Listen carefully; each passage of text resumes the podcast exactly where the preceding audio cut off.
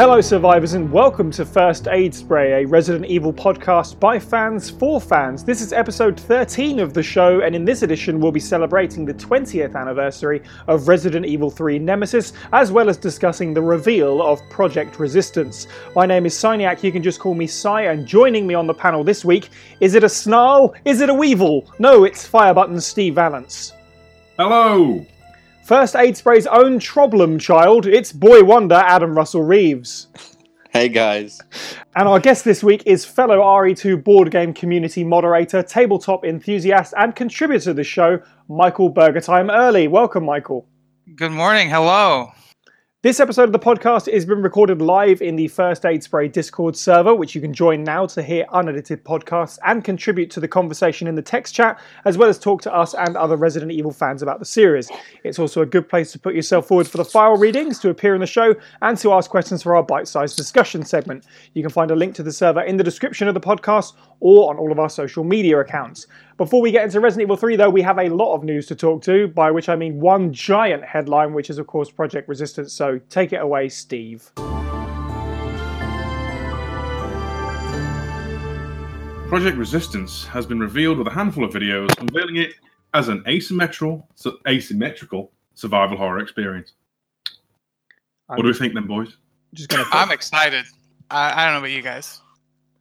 It's had a it's had an interesting reaction. Let's put it that way. I think it was one of those cases where if you kind of knew what to expect, you've had a better time than some people that were hoping it was going to be Outbreak Three, for example. Right. Um. And but here's the thing: is if anybody remembers Outbreak, like how dissimilar is Outbreak from what we're getting, except with the addition of a like a fifth person. Mm. So yeah, and I, I can get I can understand this analogy entirely because Outbreak you had you play as a total of four player characters, right? And Mhm. each had their own unique skills. Yep. Um, I'd say the trade off here is you- you're losing, should we say, the atmosphere and behavior of the older games to what uh, from the from the gameplay I've seen, and this is no disrespect, it, it, it feels like a, a mixture of three things: a bit of Dead by Daylight with the whole controlling a super monster like Mister Mister X, Right. and you've got uh, a little bit of Left 4 Dead and the fighting of monsters and things, and then strangely like not quite complex enough, but like escape roomy style tasks in these Mm, enclosed areas. And that on- on paper actually sounds really interesting. And uh, the one the one thing I want to mention too is the that you didn't in your uh, summary there is the instead of just uh, controlling the one monster, you're doing a mastermind. So you're playing as Wesker, who's controlling everything. He's spawning enemies, he's spawning traps, and then he can take it direct control if he gets in a situation where he needs to. And I think I think that's going to be the thing that makes this worth playing. I think actually it's, it's worth taking a couple of steps back just to properly explain what exactly it is. So for one thing, uh, there it's not Wesker. Uh, people expected it to be Wesker. An image has Daniel come out. Yeah, it's come off the website. Dan, what was it? Daniel Fabian was that? what you- Fabian, yeah. Right, so that's the the mastermind character uh, that you'll be playing as. But yes, he, in this in this role, you will be spawning enemies, locking doors, turning out lights, uh, turning on security cameras, and that kind of thing. Where four characters, um, four preset characters with specific roles. So you have uh, a DPS kind of character, a tank, a healer, and a hacker kind of support character will be making their way out of. Like you say, that was a good summation. Um, they're more like escape room kind of experiences from what Yeah. we've seen so far. Anyway, what it looks like escape rooms rather than uh, big broad areas. Um, in terms of the smaller little tidbits of information, apparently this takes place outside of Raccoon City. Uh, debate whether or not it's canon. A lot of people are going to just assume that it's not, and if it is, it's in Remake 2 canon.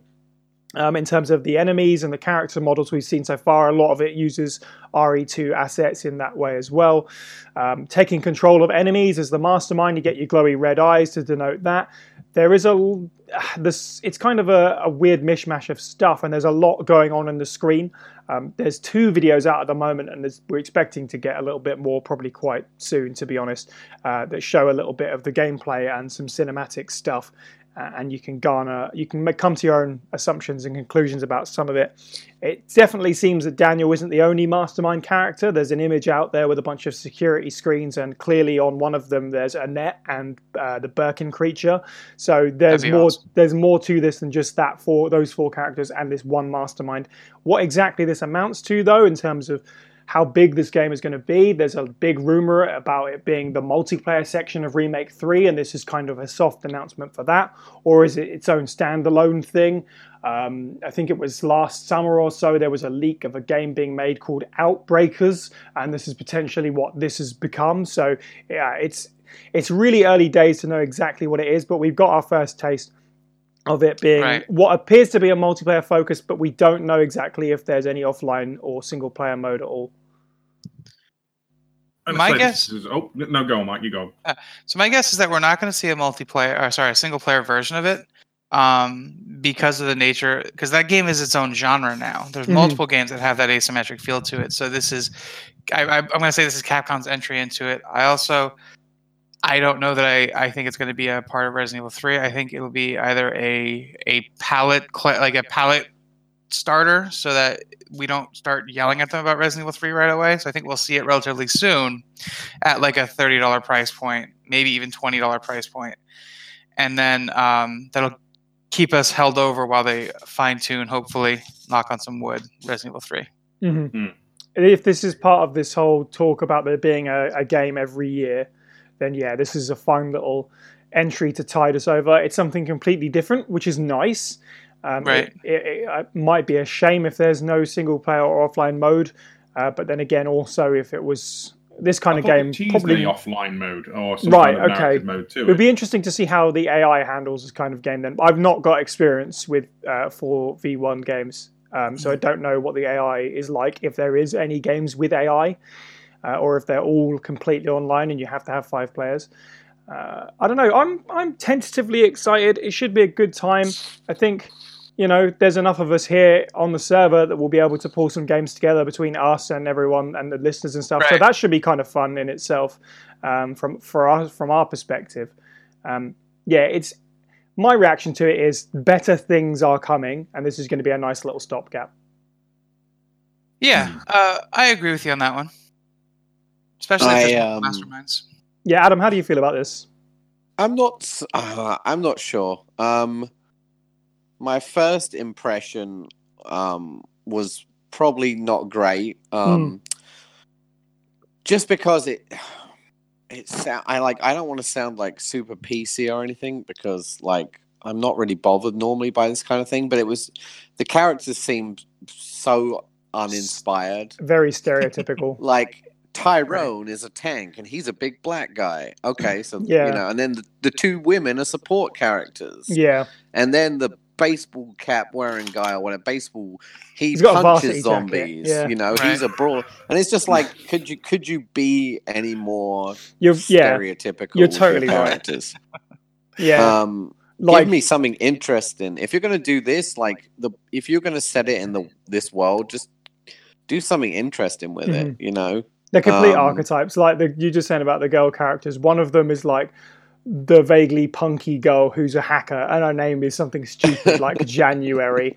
And the other girl is the other girl is the healer, who's essentially Velma from Scooby Doo, but her name's Valerie. exactly.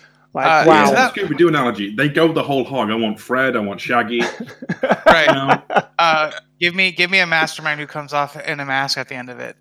Uh, to that point, though, um, those games all had those stereotypical archetype characters. Um, Dead by Daylight, for example, the first four characters are are very stereotypical. The, the the two women was the the escapee, runny, dashy one, and then the healer. Um, the one guy was the distraction, uh, the and then the uh, the Asian guy was the distraction, and then the white guy was the leader class who like Christ. buffed everybody else Classic. But what makes game what makes Dead by Daylight great though is like as the game was out, as it progressed, they added a lot more characters and they added a lot more mechanics. So I think if the game does well, we could eventually see like a Resident Evil 2 character pack where we'll s- I don't, I don't know.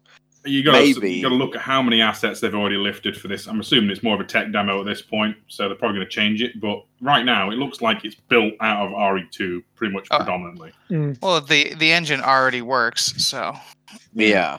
I do I feel think, like the other issue I have with it is if it does run an escape room style, I would probably would hope it would maybe be procedurally generated, Yeah, just because otherwise it's going to be a case of well, we've done this mission, we know exactly what we got to do to get out, so we just like you just do it once, and then you're like, well, we mm. know what we have to do, and and the then it just becomes a case of Yeah. like, Well, can that's we where do it mastermind before comes in, sk- surely. Right, and- procedural generation, you've got them messing with the players.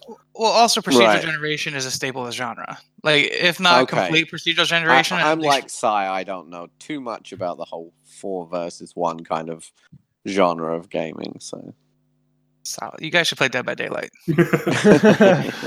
maybe that'll be a thing, just as a to get an idea of what to expect. Um, right, it's probably not a bad idea.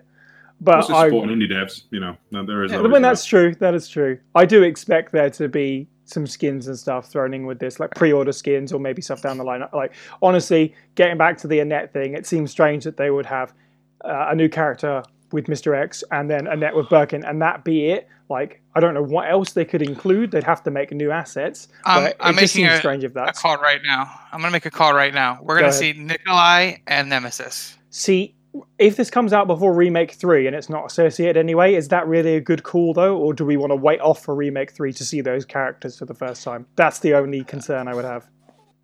So, Mike, Mike, go ahead, Adam. I think maybe that that I I think that's a potential hype build Mm, if maybe. they do Nikolai and Nemesis. That's like oh whoa, look at this. But I think uh, those kinds of things are probably in the realm of DLC. Uh, See, I think you guys are potentially. lowballing this a little bit because there are there is a perfect candidate for four v one. All right, and that's Resident Evil One. You've got Rebecca, Barry, Chris, and Jill versus Wesker in the mansion. Dude. I wish. and like that would be a DLC package. I think we would see if if unless we're talking something like Friday the Thirteenth, where Jason is the only bad guy, and Jason himself in that game has like three forms that he Mm. like three styles that he can play as. I think we'll see three masterminds, um, with additional masterminds to be added as DLC. And if it follows the same uh, market, no, the same marketing strategy as the other ones, it, the way DLC will work, it'll be a mastermind and a new character, and that new character will have unique perks or whatever. And the mastermind will have his own unique boss monster.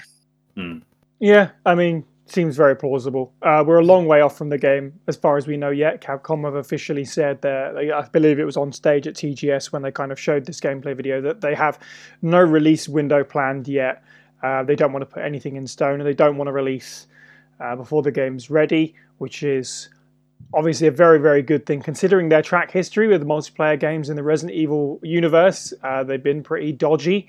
Um, so it'd be nice for them to get one right in this case. So that's that's a good thing, I think. Um, the game is getting uh, beta tested. You can sign up now if you have a PS4. There's going to be public beta testing. Uh, I think it's the 4th of October to the 7th of October. Um, but obviously, the game is playable to some degree on the floor at TGS or something. There's definitely reports coming out from people that have played it. Uh, and all these reports are largely positive so far, so that's a really good start. As much as the game um, has caught people off guard, perhaps, and there's some tweaking to be done, which is obviously what the testing is for, generally people are having fun with it, so that's a good start. Yeah. Hmm. And ultimately speaking, that's probably most important, as long as games are fun. Yeah, this is true. See, Steve, how do you I'm feel just about looking. F- Can I just take a minute to thank everybody for being civil and calm about this? Because the amount of hate and vitriol I've seen online over this is really starting to grind my gears a little. Mm, All right. I- Welcome to the internet, man. No, no, no. It's just I want to just just take a moment to like. Obviously, the first aid spray community is fairly chill, but I've seen other ones, and I just want to say this: like, you know, if you don't like what you see, there is a very simple thing you can do, and that is not buy it. You don't go out and you don't attack Capcom. You don't go out and you attack moderators and then start flame wars and comments and sections and start inflammatory videos. It's not your uh, prerogative to attack these people because you hyped yourself up thinking that it was going to be an announcement for Remake 3 or Outbreak File 3 or any other thing that you personally wanted. Okay? Right? Always a good idea to just take things in moderation and see what happens. Hurling insults around, hurling flame, you know, it's there's no need for it. And I just feel like I need to say. I would go into a two hour diatribe of this about how to not act like a complete butthead on the internet, but I won't. I just thought I'd say my piece. You know, for God's sake, these people make games and try and enjoy them. If you don't want them, don't buy them. Don't don't hate people for liking things. Right. You, you're exactly right, Steve. And people should just look forward to masterminding as Ramon Salazar and controlling that lake monster. Damn I mean- straight. Oh no, no, Ramon, Ramon and the Verdugo. Now I'm on board. that would be sick. no, no. Verdugo's I'm- I'm hoping for for Alfred Ashford controlling Alexia. Surely the other way around. It'll be the other way around, surely. Yeah, just controlling a regular guy with a sniper rifle.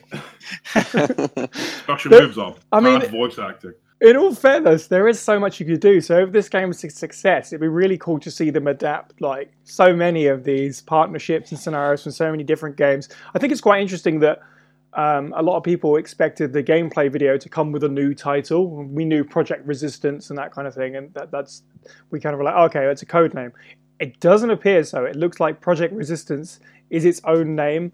It's going to be, I mean, it, obviously it's a Resident Evil name, but it's not necessarily carrying the Resident Evil name on its packaging. So that's an interesting call. Def- well, obviously, yes, Umbrella Corps did the same thing in certain regions. Maybe that's Yeah. the way to go with a, a multiplayer game. I guess it does make sense because it keeps it s- very separate.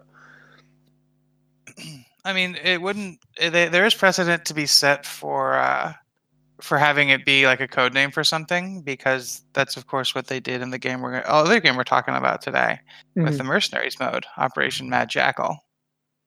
That's true. Yeah, true. It does fit with the the whole thing so far. So yeah, it'll be interesting to see what information comes trickling out. Obviously, we'll be reporting on it, and then when the game finally comes, we'll definitely do a whole episode on it. So I guess watch this space. And now, reading the file Mercenaries Pocketbook from Resident Evil 3 Nemesis, Nick K9's Kayama, who you can find on Twitter at World of Nines. September 26th. It's only been three hours since the mission started, but the team is down to me and Campbell. The number of zombies is far greater than we expected. There is no hope left for this city. We have already injected the antibody for the virus, but I'm not sure that it'll work. I don't know if I'll survive. September 27th. We managed to reach the clock tower. Out of desperation, we robbed some wounded members of their weapons and used the surviving citizens as decoys. We were taught to do this in order to survive in the battlefield, but I never enjoyed it. However, a girl showed up at the clock tower before me. She's one of the survivors. She looks just like my sister before she starved to death. September 28th. I wanted to evacuate as soon as possible, but the girl didn't. Her father insisted that he wouldn't leave the city, where his beloved wife rests in peace. I really wanted to save the girl. But Campbell said, All I care about is our lives. That's how I felt before. But now, the clock tower has become a dangerous place, and I don't want to make any more mistakes. Okay, well, the subject of our main discussion in this episode is Resident Evil 3 Nemesis, which turns 20 this year. The game was designed as a side story originally. Uh, once upon a time in the late 90s, early 2000s, there's lots of Resident Evil projects floating around. Uh, the original version of Resident Evil 3 starred Hunk on a sort of cruise ship or something, uh, trying to get a sample of the G virus. Uh, eventually, this version was dropped um, because Capcom wanted to work on games for the PS2, which was on the horizon. So this side story game, this Gaiden title, not to be confused with Resident Evil Gaiden, became Resident Evil 3. Um, and this is what we have today to show for it the third game in the franchise, which stars Jill Valentine escaping from Raccoon City. It was released on September 22nd, 1999 in Japan, November 11th, 1999 in the US, and February 21st, 2000 in Europe. It was directed by a relative newcomer at the time, Kazuhiro Aoyama, uh, who was making the side story game, was probably surprised by the fact that this little game was suddenly being made Resident Evil 3. The scenario was written by Yasuhiro Kawamura, um, who was also kind of unfamiliar with Resident Evil at the time and had to do some research to make sure his game fit in with the canon of what was going on, which is a big part of Resident Evil 3 is uh, all the hooks that it puts into the canon, that kind of thing. And Shinji Mikami is credited as a producer. So before we get into discussing the game and breaking down all the little parts, let's go around the table like we usually do and talk about our first memories of Resident Evil 3. So, Steve, what's your first experience with Nemesis? Uh, I'm going to probably set a very bad tone from considering last time. Uh, my brother used to get a lot of pirated video games, and he uh, introduced me because obviously I was big on Resident Evil 2. Resident Evil 3 almost slipped me by. I, I happened to happen a chance to see him playing it on a uh, pirated PS1, and I ended up basically uh, acquiring the disc from him. And then I had to go out my way to chip a PS1, which was an experience. but I managed to play RE3 in its entirety over the course of like two or three days because obviously I, I was very young at the time, and that most biggest highlight for me was that this disc came with a load of preloaded hacks you could turn on and off though. So i could give myself an iron box anywhere and have infinite weapons. It kind of neutered the experience when i came to approach it at a later time in my life. Adam what about you? Um my first experience was um i was very excited about this one um after here resident evil 1 i kind of heard about um kind of after release. Um, it was kind of playground talk that really got me kind of hyped about it. And then Resident Evil 2 came along, and that was one I played to death out of. Um, the demo disc that came with the PlayStation magazine. So by the time this rolled round and I was 17 and I had a job, I was like, oh, you know, I can buy games now. So this was one of the first games I think where I was kind of super hyped to go and buy it myself. Um, and um, I played that the heck out of this one. Um, I pre four this might have been at the time my favorite one. Um, what, but while I was playing it retrospectively, and, and we'll get into it later, I think that that has changed a lot. But but just for the time that I was able to buy this myself and kind of had some independence and was playing it, I was I had a blast with this one. And Mike, go ahead. Uh, well, Resident Evil 3 was the the first one that was mine, right? Uh, I was 10 years old when Resident Evil 1 came out. I'm probably the youngest person here, I guess. Uh, so my parents said I was too young to play, but my parents played video games. So I got to watch them play Resident Evil 1, and I got to you know tool around with Resident Evil 2, but at like 12 years old. I, I didn't really get it. Uh, when Resident Evil 3 came out, it was the first one where I like saw it. I remember seeing the ad. I remember seeing the the the, the first like, trailer for it on TV, and it was like all the guns lined up, and you see all the zombies coming, and it ends with like Nemesis walking forward. He's got that purple tentacle, and I was so hype. Uh, we went down to Software Etc., which was the video game store at the time, and we picked it up like day one, and I I must have beaten that game day one and then played it again day two. uh, I I loved Resident Evil three, and I still love Resident Evil three just because it it did a lot. It did, we can talk more. We'll, we'll get more into it, but like it did a it took Resident Evil two and it added stuff that I really enjoyed. We'll say. My experience with Resi three is lost. Like my first experience is exactly. I don't have a clue. I really my memory's pretty terrible. Um, I'm de- you're you're definitely not the youngest person here because um, I was in my early teens. All these games were already out. Uh, when I first played Resident Evil, there were already several entries. Um, but I do have this really weird memory of uh, a kid in my street um, saying, "Oh, his dad's playing a game. It's like an it's like an adult game. Uh, it's called Resident Evil, and it's about going in people's houses and shooting them." Which sounds more like GTA. I don't I don't know how he missed the zombie part of the game, but he just I don't know. He was younger than I was at the time, so I guess he just didn't really understand what he was looking at. Just that it had gore and guns and violence. That's what mattered to a young kid. Um, but I'm pretty sure he was playing Resident Evil 3, or at least this kid's dad definitely played Resident Evil 3 because the first time I ever saw it was around this kid's house, and I remember uh, it was the sort of clock tower area because uh, I vividly remember the cutscene of the helicopter at the clock tower, which is obviously a big turning point and kind of, I mean, if you're playing it fresh is like a almost like a twist in the story. But I remember seeing that first and seeing the Nemesis character being blown away. So it's very possible that my first ever um, Resident Evil experience was seeing a bit of Resident Evil 3. But actually, in terms of getting and sitting down to play with it, I, I have no idea when that happened. There must have just been a time in my life where I just got as many of them as possible and played them in, in any way, even if it meant borrowing them from friends and stuff like that, which is very possible. What happened here? Um, so it's just a game that's always been there.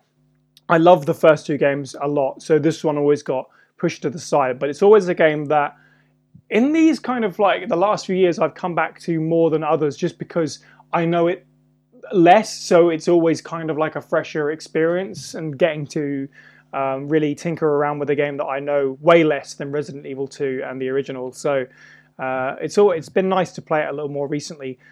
Um, so we'll we'll break down some stuff about the game. So we were just saying about it doing some some stuff that the series hadn't done before. Obviously, this game feels very different and that it's not set in one key location. It's very much about moving around the city. This is the first time we really got to properly explore Raccoon uh, as you move uptown, downtown, and all that, going through various locations like the park and the hospital, and that all.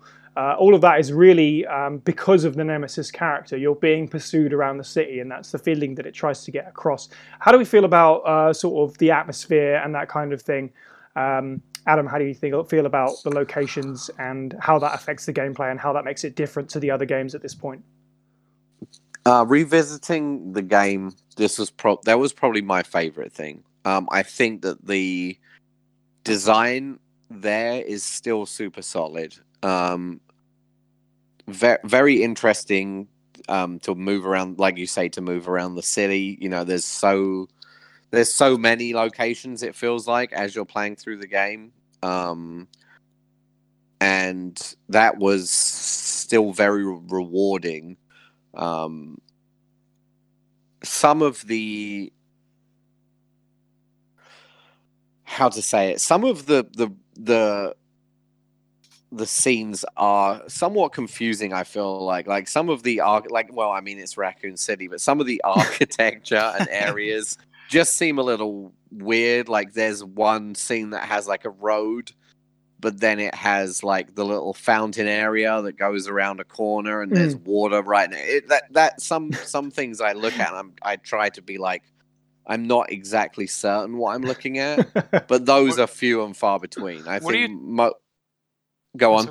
what are you talking about? Uh, the American Midwest looks like that everywhere. Yeah, you're right. I live there. Yeah, you're right. It does look exactly like that. Um, but but other than that, yeah, I really enjoy the the pace of the game mm. and the and the locations, and I mean, just if you just take just one of those, I don't know how many hours have put into art on this game. It would be very interesting to know, like, because there's very little. I feel, or at least they did a good job, because it feels like there's very little reused anything.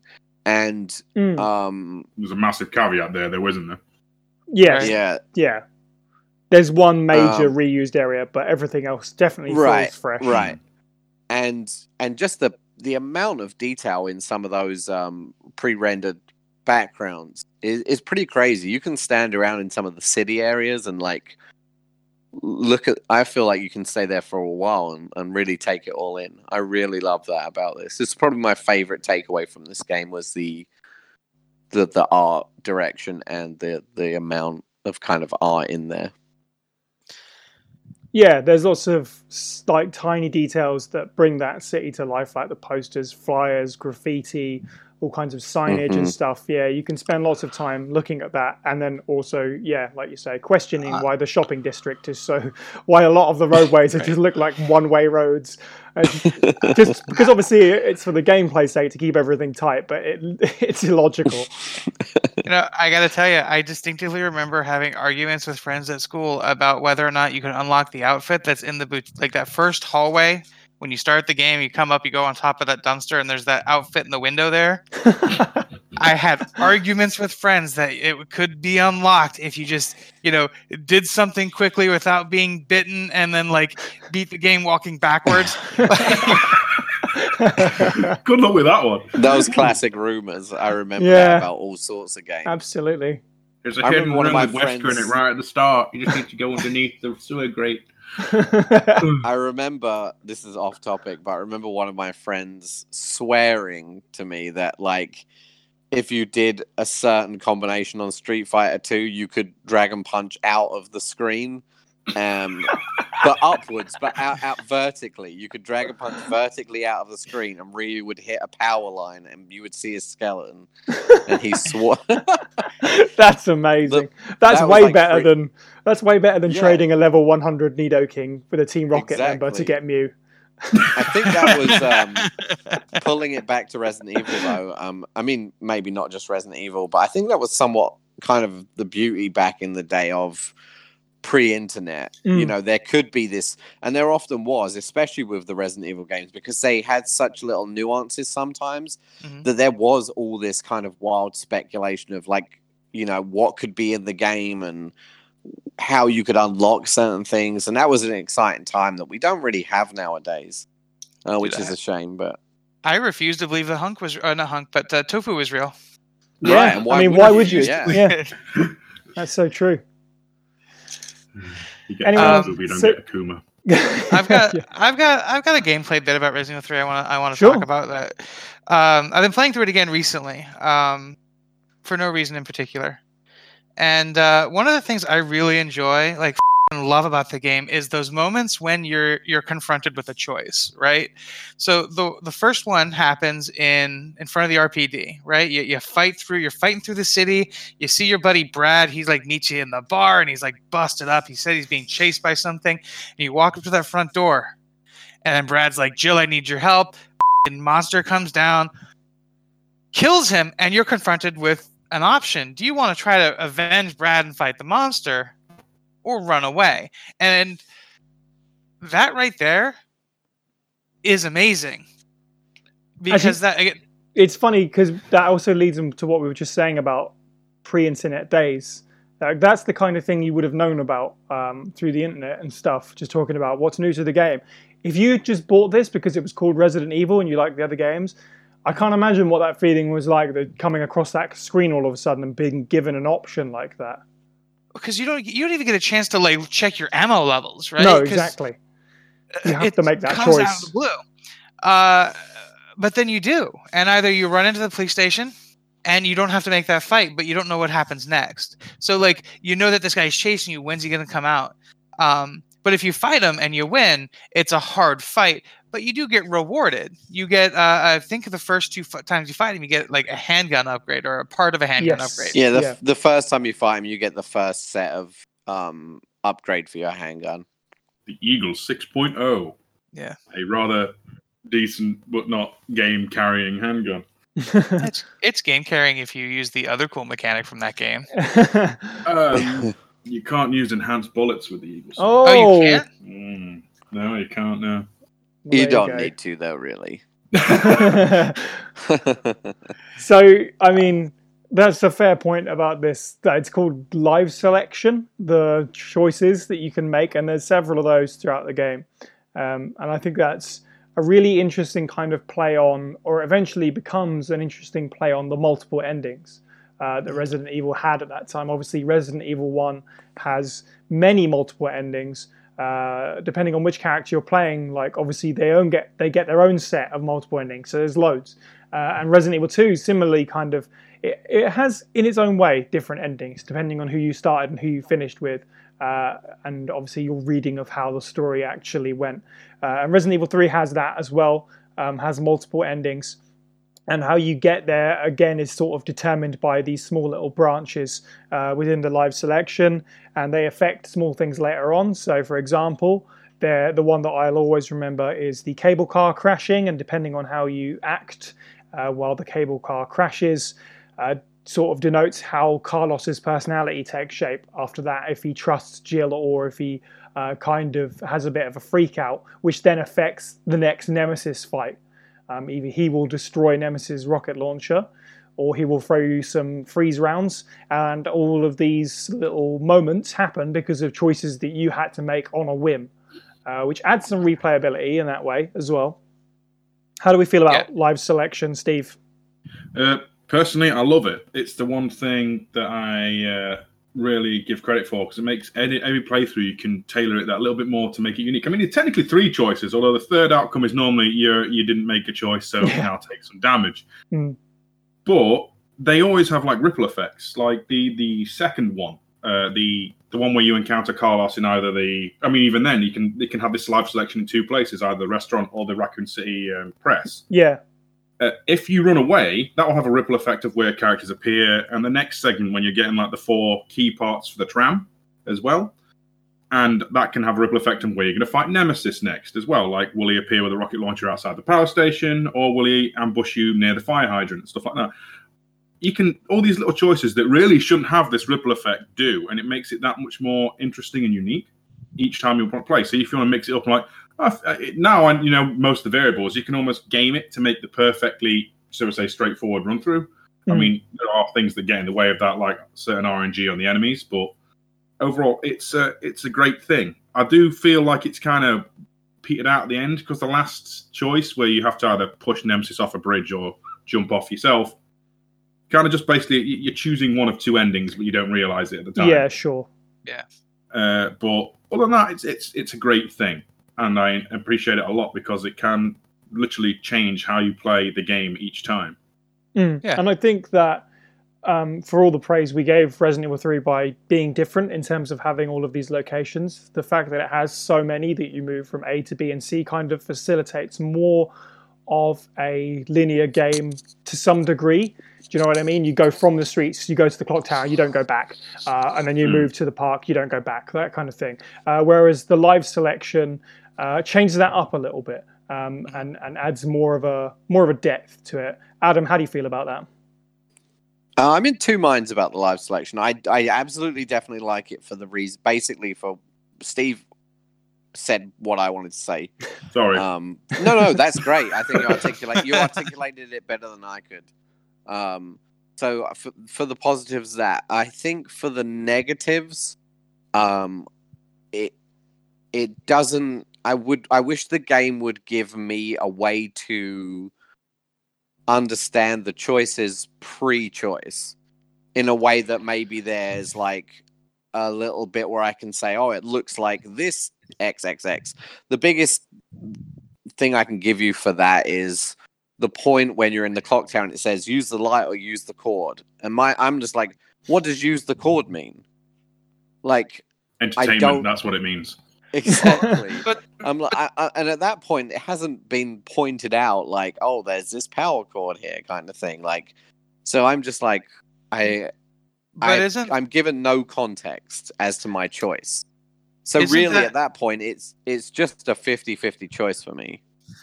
Isn't that kind of like the thing about the genre, though? It's survival horror. You're not supposed to know what's next. You're supposed to just make that gut decision and then deal with what happens, right? Mhm. I mean, we can say that about a lot of choices. Um, I just feel like, you know, uh, like I say, in that specific example, it's very difficult to even know what you're choosing to do. Mm. I do see. So, like, I. I don't want to I make suppose I get that, blind yeah. decisions, you know. Use the cord could mean anything. Like, am I going to wrap it around my own neck and jump off the clock tower? Because, you know. Not to So- Mm, no, carry on. I'm sorry. So yeah i mean i think that's really i uh, again like i really like the idea. I think it was pretty well implemented.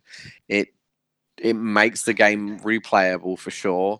It it's just my only issue is it's so vague as to what each choice does in some situations um and what the outcome will be is just random. And there are ways you can miss out on um collectible parts from Nemesis, I think, if you don't make certain choices. So It was um, Rhythm in the server referenced the podcast Castle Super Beast, where they were talking about uh, survival horror and the trick being to save and then really explore and try everything out and then reload and do it again. Which obviously that's the ideal way to play. You're going to figure out all those what those vague thing means. You're going to if you none you're of us struggling did with that something. though. But obviously, yeah, you you don't do that with the first time you're playing it. Um, and I think that Resident Evil 3, uh, and I'm showing my hand a little early here, I think is very punishing with that Um, it's probably the hardest game of the classic bunch. At least I feel like it. Um, It's one of because two games, I think. Um, What's the other one? No, as in there there are two versions of Resident oh, Evil 3. oh, I see. There's, Right. Of course. there's yeah. the version where you fight Nemesis, and there's the version where you run from him. See, that's the thing though. So another gameplay, we might as well get to this now. Another gameplay dynamic that Resident Evil 3, uh, it's very, it's unique to the game, is the uh, ammunition creation. Um, and you have the gunpowder. You're mixing gunpowder to make uh, more ammo, and it's completely left up to you how you do this. You can mix gunpowder A together to make uh, handgun ammo, gunpowder B together to make shotgun ammo.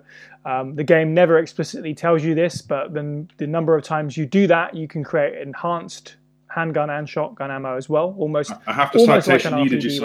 I have Go the citation needed you there because it is in the starting files. Does it say Yes. you can make enhanced?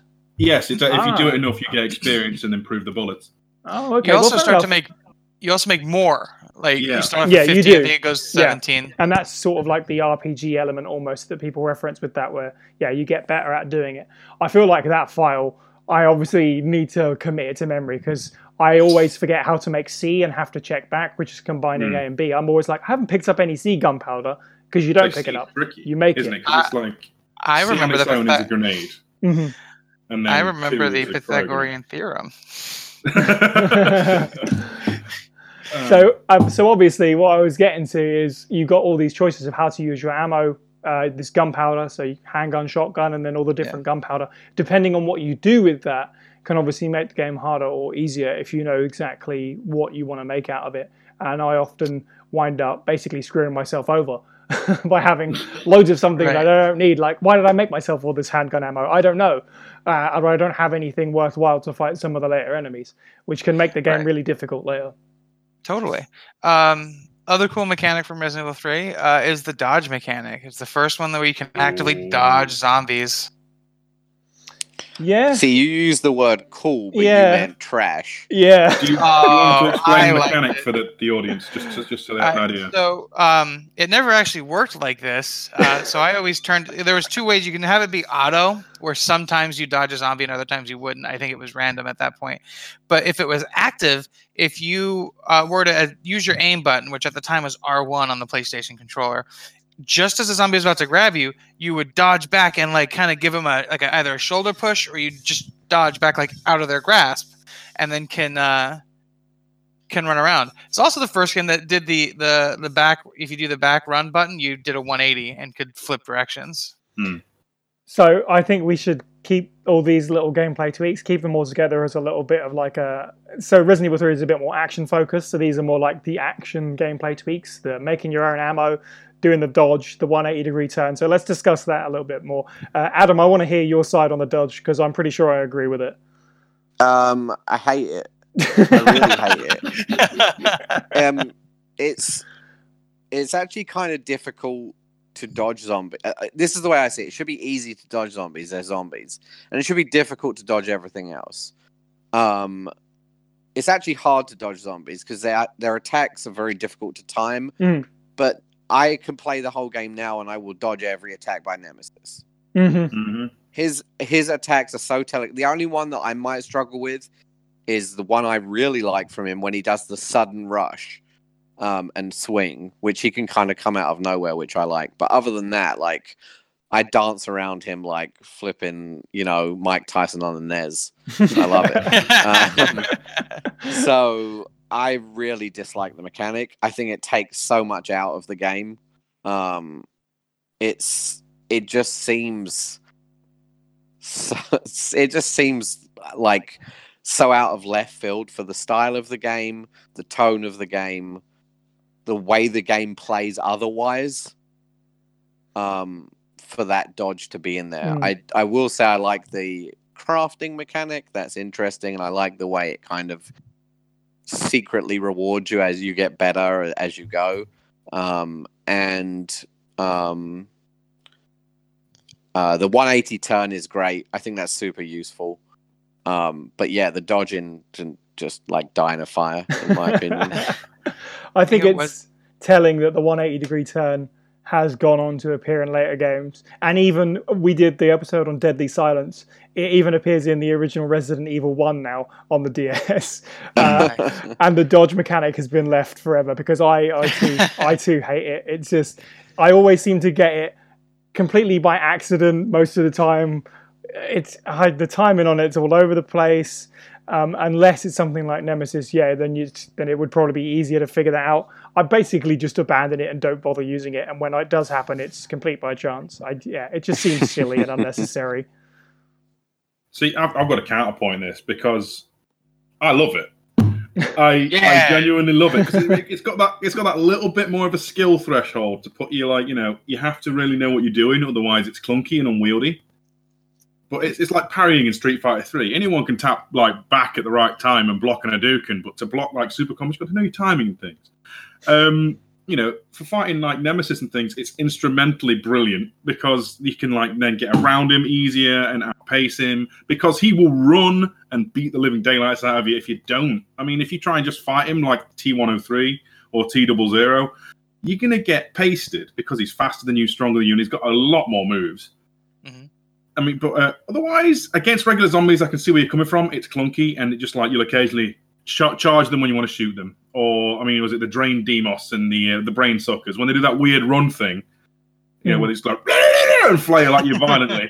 you press the you press to, to try and shoot them at any time. You are going to just dodge because that attack animation is massive and what you know long. Yeah, It it's um it needs balance. It needs tweaking. I feel like Revelations two when they put the dodge in is probably the best version because it's now just a basically anytime you want an iframe dodge, press you know press circle or B, bam, there you go. But you've got a massive recovery. Uh, I think Revelations one had dodge as well, but it was like almost akin to this. You got be perfectly timing moving at the enemy. Is that right? uh, it sounds right. Honestly, I don't dodge in most games, so Yeah, that's that's fair. I forgot it existed from Revelations. But you're probably right. Hmm. I, I, I feel like it it needed it needs more honing. But Yeah. as a fighting game enthusiast, it's uh, it's fun when you nail the timing on Nemesis and you can dodge him left and right and then go around him and shoot him in the back. You know, against regular zombies, not so much. Then it's just a, a tedious trip up. I, I agree with that. Um, I'll I'll concede that it was a bit clunky, but hey, it was it was 1999, man. It was a new mechanic. Yeah, Like, um, and- I think um, yeah, Resident Evil 3's whole thing is that it is it sets itself apart. It's an experiment game. It started off as a side story, probably to toy with different ideas, um, which is obviously what it's done to varying degrees of success. But it has lots of little bits that we all just talked about there that were completely brand new, most of which never came back and are unique to this game, uh, which is what makes it special. Live selection, the ammo, all that. Um, it's nice that it has those things. I mean, obviously, on top of that, it does improve a lot of stuff from previous games, like visuals, what we were talking about, but it sets itself apart at the same time. Do we consider the RNG aspects part of the gameplay? Would you? I mean, that's very, yeah, that's true. There is plenty of those as well. So, for one example, straight off the top of the head is obviously just um, different enemies in, in the same room, depending on RNG. Sometimes you'll come across. Uh, so the first thing that always comes to mind is in the hospital. Sometimes it'll be zombies. Sometimes it's sliding worms in that little room where you have to do the puzzle solving. And there's plenty of those throughout the game as well. oh yeah. And then there's like the Magnum or the grenade launcher, Oh yeah, that's true. Yeah, certain item placements. I mean, that dictated the entirety of my like my run for the podcast, which was getting the Magnum in the police station, which Oh, nice. basically relegated my uh, grenade launcher to oh, I've got all these rounds I'm never going to use. Uh, yeah.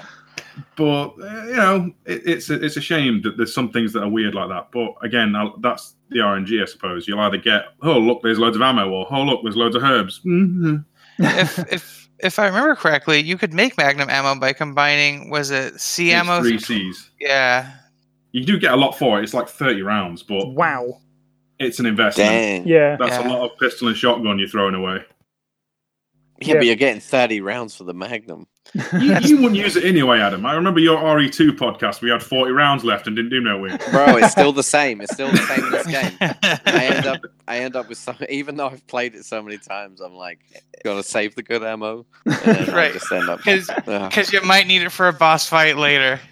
Yeah, and, and that's a good segue into absolutely. one of my one of my other issues going back to the game is lack of fun bosses. Mhm. Um, there's only so many times you can fight the nemesis. It doesn't change. Mhm. Um, and really, other than that, there's just like the Gravedigger boss, which Yeah. is which is kind of interesting. You know, it's definitely different. But one of the things I love about the original Resident Evil is some of the kind of crazy, or or a s the series as a whole, is like some of the crazy creatures and stuff that sort of pop up. And I feel like Resident Evil 3 did none of that. Um, bosses, you know, were essentially just nemesis encounters and and pretty much could be avoided. So you can almost play the game with like no bosses. Um and that's a big disappointment for me. Um and I feel like maybe coming off of 2 they were trying to do the same thing where it was, you know, obviously like Birkin was the one boss pretty much. You didn't have tons of bosses in that either, but but Birkin changed it up Mhm. every time, so it felt fresh. Whereas whereas on my replay through of this is like I really felt like I was missing some really good set pieces. Um and Nemesis didn't really change throughout the game. You know, he remains pretty much the same other than some like costume differences until he just becomes a weird blob at the end of it. so um that was a big issue for me. Um, I have um, I don't know. like it's strange because there's one like they're like polar opposites. So there's the Nemesis, and they're similar as well, which what makes it interesting. So there's the Nemesis fight in the Dead Factory. I really like where you have to spray the acid on him so he falls apart. Yes. which is obviously yeah, that's awesome. is a nice. You get nice ramp up to that as well because obviously you've tried to fight him so many times and you just can't stop him. And the only way to uh, eventually get rid of him, or at least what you think at that time, is to break his body down with the acid, which is really cool. You're running around, you're fighting him, and you're activating these little things. Um, and the arena is a nice shape and size. Conversely, uh, the Gravedigger boss fight, the arena is this terrible little U shape. Um, Horrible. It's an awful. it's a it's a terrible boss fight. A It's a just shoot something in a corridor. Mm, you basically Mm. shoot it until a little cutscene plays that shows that there's a uh, it's like power line or a street light, and then uh, yeah, you you you fire that down against a little puddle of water, electrocute it, and it dies, or you blow its head off, whatever comes first. But it's just a very boring and irritating boss fight. That and that's the only other boss fight other than Nemesis, like you say. Um, Yeah, and that's the which big disappointment because it's the Yeah. only other boss other than Nemesis, and it's a bad one. It's not Mhm. good. Yeah. It also goes to the fact that I think Resident Evil 3 is like very fast. Yeah. Like it's it's it's there- given that it's it is pretty linear in comparison to the Resident Evils because you're not going back and forth a lot. But like I feel like like when I was a kid, I, I beat it real quick, and even playing through it again, I like I it was it was uh, I was gobsmacked how quick the game was. Yeah, you can you can run through this game pretty easily in in like three hours, like w- without too much difficulty. You don't have to be a speedrunner to get Mhm. like three and a three and a half hours on this one easy. Mm. I So just have to try to get longer. yeah, you, you do. Yeah. Okay, so while we're talking about creatures, um, let's talk about the regular enemies in the game. You've got the basic sort of three that you'd expect zombie, zombie dog, crow, they're in every game. Um, you got the sliding worm, like I mentioned, that appears in, I think, literally one room. Um, spiders are back. Maybe. Yeah, maybe. Maybe appears in one room. Um, and then after that, we got some interesting stuff. So, hunters are in the game, uh, returning from Resident Evil 1, but it's the Hunter Beta. They make some appearances.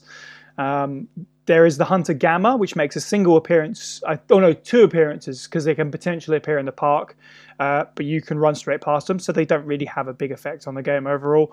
There's also the Drain Deimos, which are fine, but they, to me, they are just kind of like rubbish versions of the Licker. Um, and that is it, which is doesn't really leave too There's much an brain. Suckers, the poison Yeah, the- brain demos. Oh, I'm sorry. The leech things, yeah, the brain suckers. Are they the The leech things? yeah, the the they're like the four-legged sort of almost The like tape. flea things. What are, what are the tapeworms in the sewer? The sliding worms, I guess. Oh, okay. Sliding worms. It seems counterintuitive to even have these brain sucker dr- things in though, because I mean they're literally poisonous spiders, basically. I don't even know what they are. They're people said they're sort of like fleas, but they're not fleas, and Well, I don't mean biologically, but I mean in gameplay terms. There- There's just another poison spraying six-legged pain in the bum. You know, it's Yeah, it's, it's not really variety. Yeah, they don't really offer a whole lot of interest, do they? They're not. So if you look at Resident Evil One and go, you know, the the big interesting enemy of that game is the Hunter, and Resident Evil Two has the Licker. Resident Evil Three, it doesn't have a good standard creature. I mean, it obviously it has Nemesis, which is more than enough to carry it, but it doesn't have like a new uh, creature you encounter several times in the same way Yeah. that you did Licker. You and got Hunter, know I crusty mean? hunters. Crusty Hunters, yeah. Uh, Now, uh, the Hunter Gammas are the frog ones, right? The ones yeah, that Frog like Boy. yeah, the the thing I always liked about the hunters is if you were always on like orange caution, they had a move that would just like end you. Hmm. And that one, he would swallow you. It is whole, and, cool. like, but it's underutilized because you can barely see them, which is a real shame because I kind of like the Hunter Gammas. I feel like they could have really stood out as being something unique for the game, but they're in the basement of the hospital and maybe in the park. It's just a shame. do we know why they're in the hospital? Because that's a very seedy, scary. Umbrella clearly want to make frog monsters. Um, they apparently, I think, if I remember rightly, yeah, a couple of somehow a couple of uh, hospital employees managed to overpower them and keep them down there um, to keep them out of the way. It's sort of nonsense. It's it's not an umbrella. it's not an umbrella facility. No, they are. um, no, it's they're- a they're cool. hospital. Yeah, they're being And- looked after. No, it's a hospital. the weird thing, like the thing that make there's that room in the hospital with the giant tanks with the hunters, Yeah. and I'm like, what room in the hospital is that? Yeah, that's. I mean, why would those tanks be there to begin with? Listen, the basement of ICU, obviously. it's very clear that they're back to tanks, and this is Star Wars. Oh, I forgot. Resident Evil's part of the Star Wars universe. Uh, so ultimately, what I'm hearing is that we got one new enemy in Resident Evil 3, and he's awful. yeah, the Deimos. It's well, the ga- like I say, the Gamma is new, but it is an offshoot of the Hunter. But yeah, the the Drain Deimos is the only brand new creature. Um, You don't even get a backstory for it. A licker, you No. get some. I mean, you like, don't get out for the hunters, but even now, there isn't really any info on the Drain Deimos. They've never been seen since. I think. I guess they're probably in Umbrella Chronicles, but I don't think they're in anything else. It's weird that, like, when you first see it, it, it's that scene where you're walking down the alleyway and you're not paying attention. It kind of scuttles out the window and up the wall. And, and I was the first time I played, I was like, "Lickers, lickers, awesome!" And then it Hmm. was like, "Oh, this isn't awesome." This is a lame, weird yellow not licker. I don't like it. Yeah, yeah, it's, it feels like a cheap bootleg. I wanted Optimus It- Prime, not Optimus Rhyme. You know? Can I- it, it was Can I- weird that they didn't just use lickers. You know, like, well, yeah, they're. why I mean, they're, not? they're already in Raccoon City, so we know they're there. right. Uh, the other thing I want to say is like talking about that when you play Resident Evil One and you see the hunter for the first time, there's this really cool like cinematic where he's like you see him running through the alleyway, he leaps up, he like jams through the door, and then he's at the end of the hallway, right? And you see the licker. There's this hallway where Leon's like walking down, or Claire walking down the hallway. You hear the drip of the blood. You look up and there's this monster. And the Drain Deimos, you you just get he's at the end of a hallway. Mm. So here's the thing, actually, and I wonder if maybe they would have inserted something had they had the time.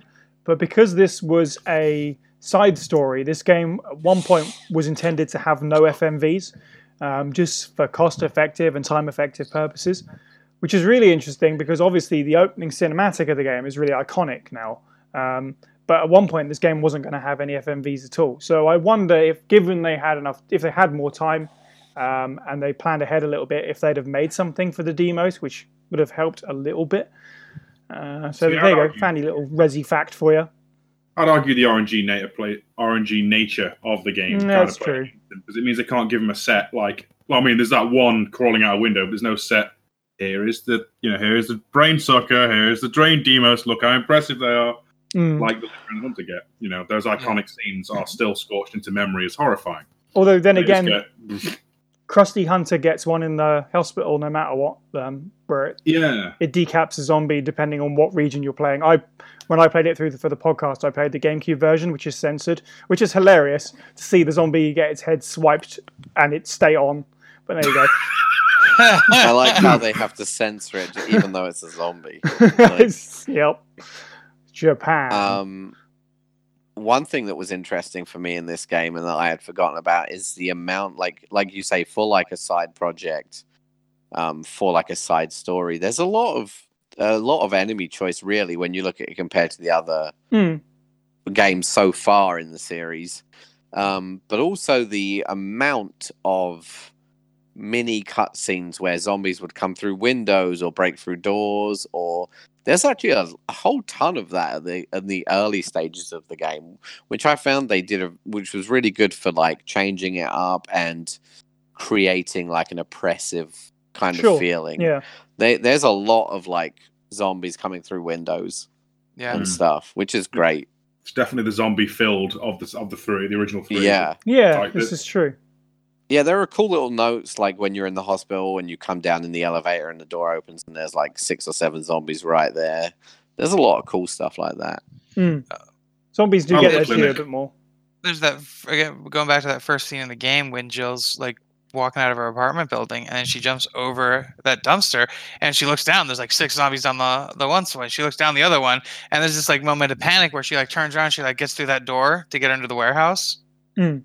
Like it's tense.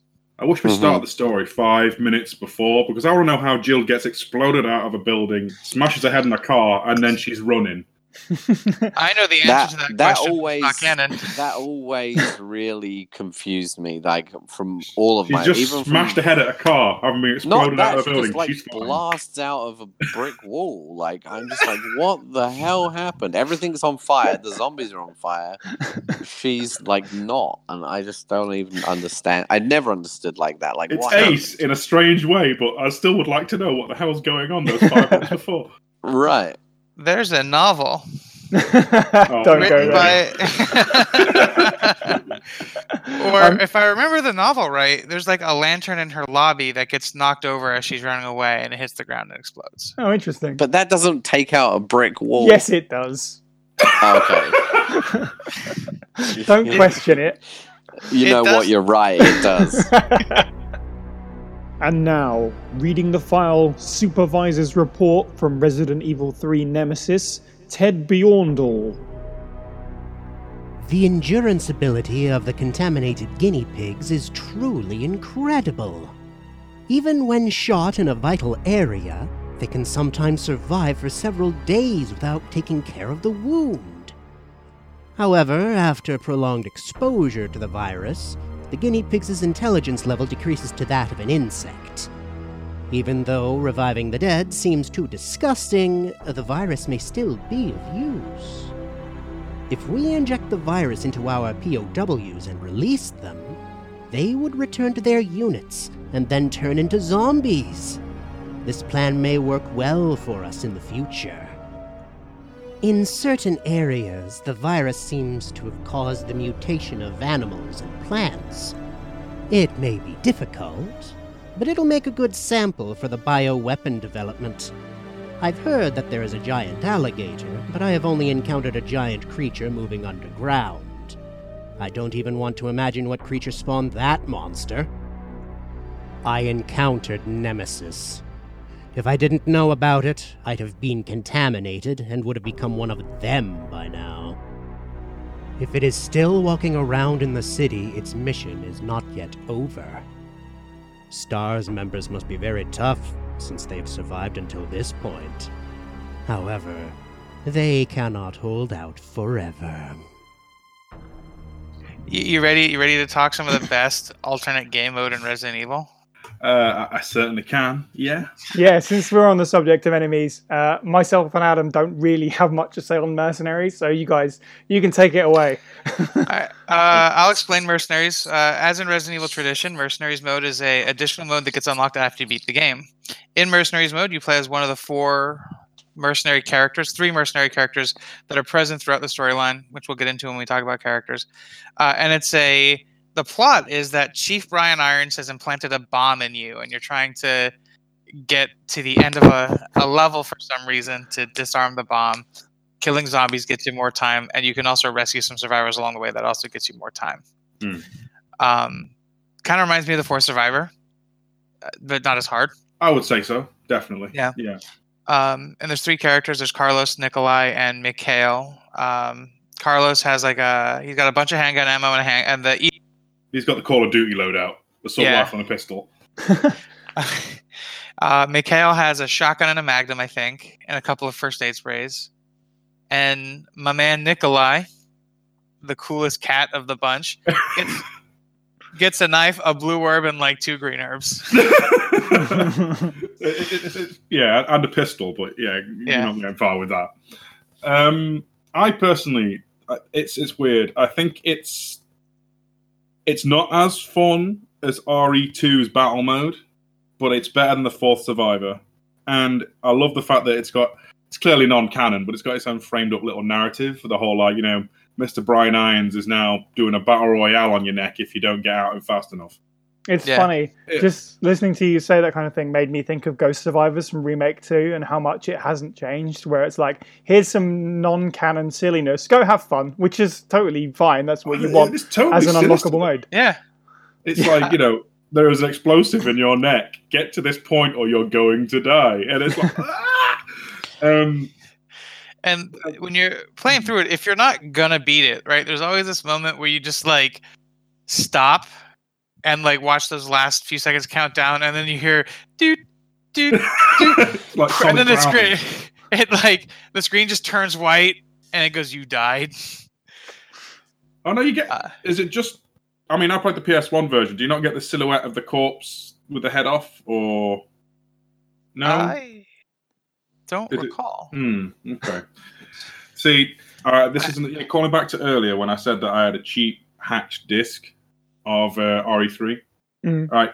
There's a, a beautiful thing I discovered. I'm yet to see anyone post this online. So if anyone does, by all means, link me and I will laugh my ass off.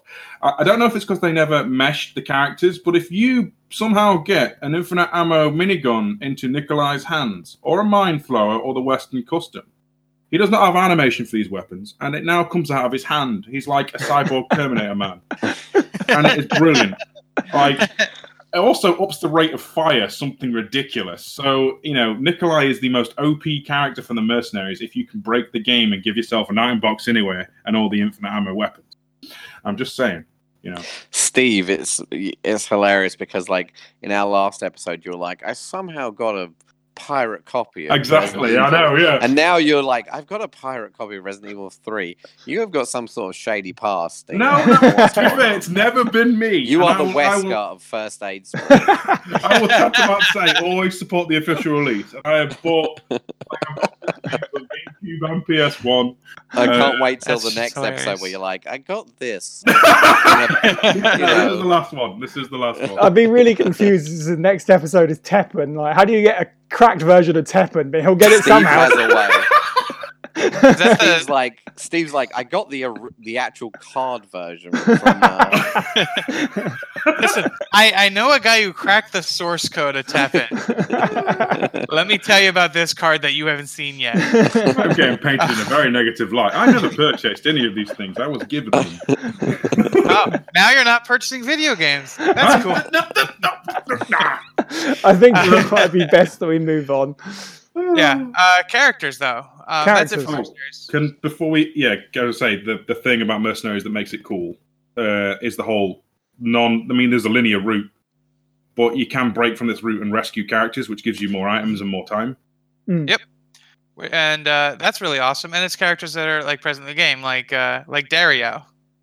Yeah, that's cool. Marvin, Brad, Marvin's one, yeah. Brad. advertiser girl from the clinic on the VHS tape. Indeed. uh, which is which is really awesome. I'm actually as we're as we're talking, I'm watching somebody play through the mercenaries mode right now uh, as Nikolai. Um, and I, didn't, I don't recall running into Nemesis during it, but you do. Mm. Yeah, it doesn't surprise me. It's three times. If you're fast enough at the boss, he will jump off. Because I mean, there's a, it is a bit of RNG there too. Like if Yeah. you don't, certain enemies will place, and if you don't get to a place at a certain time, Nemesis doesn't spawn. So I suppose make it a little easier, but obviously Yeah. get less points in time. Um, but it was really cool. Uh, you also it, money was your score at the end. Uh, killing zombies got you a bunch of points, and then the more zombies you killed, the more time each zombie gave you. Hmm. Uh, topping out at a combo. Yeah, I think it was like it tops out at. Wow, this guy just killed two of them. Got fifty more seconds. Um. So that that's really that's really neat. There's that sen- sense of urgency. Um. But it also gives you a little bit of light at the end of the tunnel. Uh, unlike for Survivor, which is like if you don't if you're going A too slow or B you don't run out of, like use your ammo in the wrong spots, then you're just kind of Yeah. stuck. Yeah, yeah. Mercenaries is definitely more, well, more playable. Yeah, it's got Yeah. much. There's much more to it, and obviously, um, Capcom thought so because it's something that they went on to make again and again, and it's become raid mode. And yeah, Yeah. and like I say, even in remake two, some of the modes in there feel still linked back to this original Mercenaries mode. So uh, it has had an overall effect on the series. So like, yeah, it's an important part of remakes. Uh, uh, sorry, of RE3. So we definitely need to talk about it. So. Um, but you've mentioned the characters there, so let's talk about the characters and the story of the main game. Um, obviously, stars Jill Valentine. She's the first returning protagonist in the series uh, on her escape from Raccoon City. It's a fairly basic story in that sense, in that that's sort of what you're up against. You're Jill. You're trying to get out. Boom. That's pretty much it. The game introduces uh, the UBCS, the NET parasite, and a bunch of stuff that's going to become a big part of the lore. Um, and in the same way that Survivor almost is, it's the story is pretty simple and straightforward. It's stuff like the files and all the information around it that's really, really interesting and contributes more to the overall universe. Um, Yeah. So Resi 3 does a lot for that in terms of talking about because obviously it's got all the unlockable epilogues as well, and there's lots of information about what happens next in terms of Umbrella and the government and what's going on in the background too. There's a re- there's quite a lot of information if you go digging for it. Um, how do we feel about the story, uh, Adam? Um, I enjoy the story. It's it's well paced. It um, it's it's very B movie esque like the like the other Mm. two. It's you know you don't get a lot of of direct information. You kind of gather a lot of the information as you go, and I really like that. That's one of my favorite things about the first three games is that there is a lot of world building hidden in there. You know, Yeah. like like Dark Souls has done recently, where they give you everything kind of in descriptions. Um, that that was present in this game, and I really enjoy that. I like reading them, and I feel like it's weird because some in some places this game has terrible writing. Mm. In a lot of places, I'm not even going to say some places. In almost all places, and that that the same It's goes for number there, two yeah the same goes for one and two they they're actually and and really it was really noticeable when i played this game back like the the script is horrible i mean it's it's some bad cheesy acting. Um but the files are always really well written i feel. Um they definitely evoke a good sense of sometimes dread you know Mm. sometimes sometimes sort of clinical um kind of willful like the arrogance that comes out of some of the notes on the umbrella end just feels so good. Um and Yeah. i really really enjoy the the scripting and world building that ways but the the script itself like the actual characters talking is just horrible in this game The foxy So- ladies love my accent. It drives them crazy. I just the right at the beginning, like like Brad Brad knows that like this this dialogue exchange when when you first see Brad again, it, and it seems like obviously you probably it feels like you haven't spoken some time or you don't often speak, but she's she's just like the first thing she says is why isn't someone doing something about this? Like it just seems so dumb. Like what do you mean? Like You've been here. You know why. Yeah. yeah exactly Yeah. and then and then he's like you know the police aren't trained. Someone he's coming for us. And then she says what are you talking about? And this is what brad says right? Rather than telling her to keep her safe he says you'll see. Like okay. He's coming for us. What are you talking about? You'll see. Like that's the worst of, uh, Scared though. it yeah but still you wouldn't it's so Br- trash. Brad Brad is a renowned coward, so like Uh, even you then you feel like he would stick with her or but yes and then her classic line in the ga- like when she, if you choose to kill nemesis at the end yes. and she goes you want stars i'll give you stars Like, I the- think I think that you're doesn't even mean anything yeah. She he sees stars. She kills him. It makes perfect sense. Uh, it's a Capcom game. She's stunning him. Street Fighter. But yeah, like I say, I I really enjoy the world building in this. I feel like the script is horrible, but the plot is well paid. Yeah. Now, part of me wonders, and I've wondered this for a long time, if part so, uh, you imagine that some of the writing is bad for a reason, like they're trying to evoke that B movie level of it, but the the games are also written in Japan and and performed originally in English. So I'm wondering if part of that badness is it's people not writing for their first language, recording like a director who's probably not directing his first language. Like, you think some of that comes into it?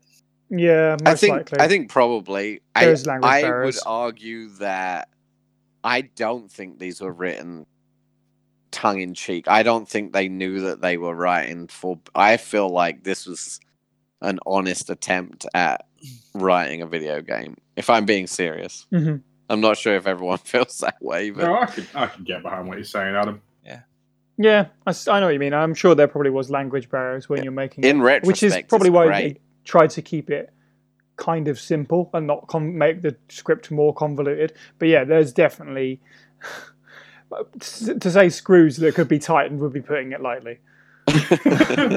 Speaking of screws, though, when we're talking about characters, yes, okay, so Jill is fairly blank. She always has been. Um, she's just sort of protagonist girl.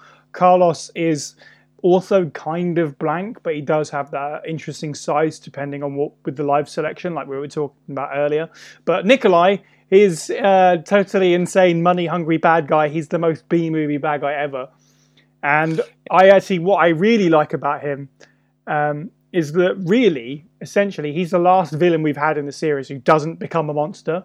He either gets blown up in a helicopter, or the canon version, he gets away. He flies away. He lives happily ever after with his money. But he doesn't inject himself for no reason and become a monster, which from Yeah. Resident Evil 4 onwards basically just becomes an ex- like an expected part of every game. ah, you found my plan. Well, Here we here go. I have no reason to live as a human anymore. Um, I have unlimited power. Uh, my favorite character in the game, however, is uh, is another USPC member, is Mikhail. Mikhail's he's he's not blank, man. Mikhail's got backstory. He's got depth. the most Scottish Russian man in the entire game.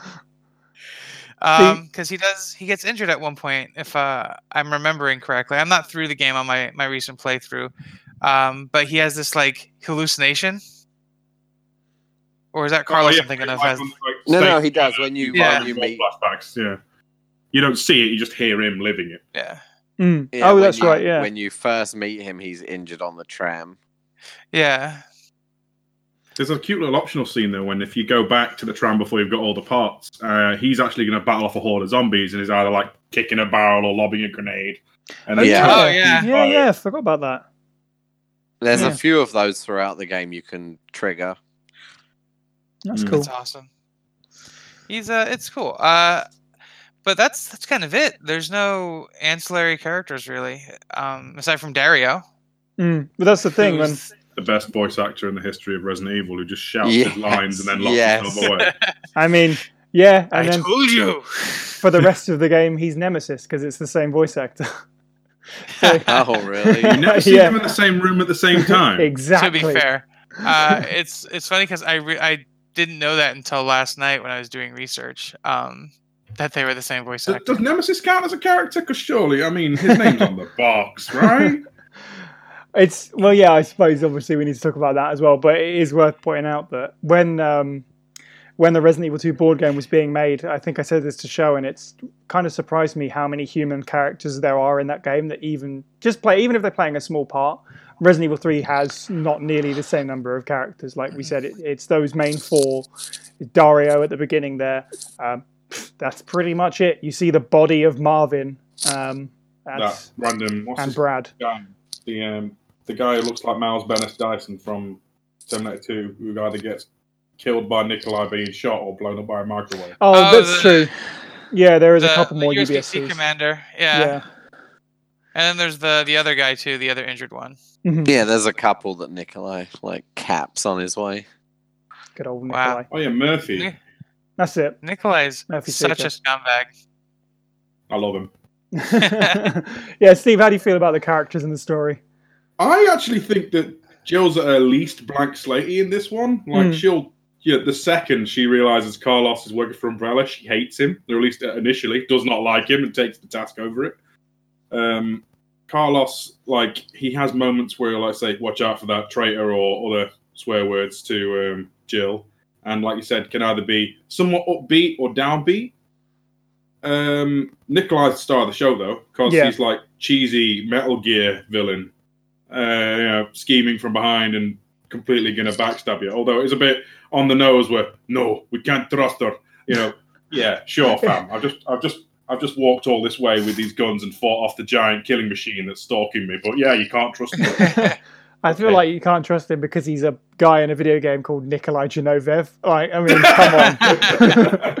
it's a pretty bad guy. I am from a video game and I'm called Nikolai Genovev. a video game from the 90s. oh, it's, Exactly. it's right. You- you're the law buff side, like Resi Fax and all.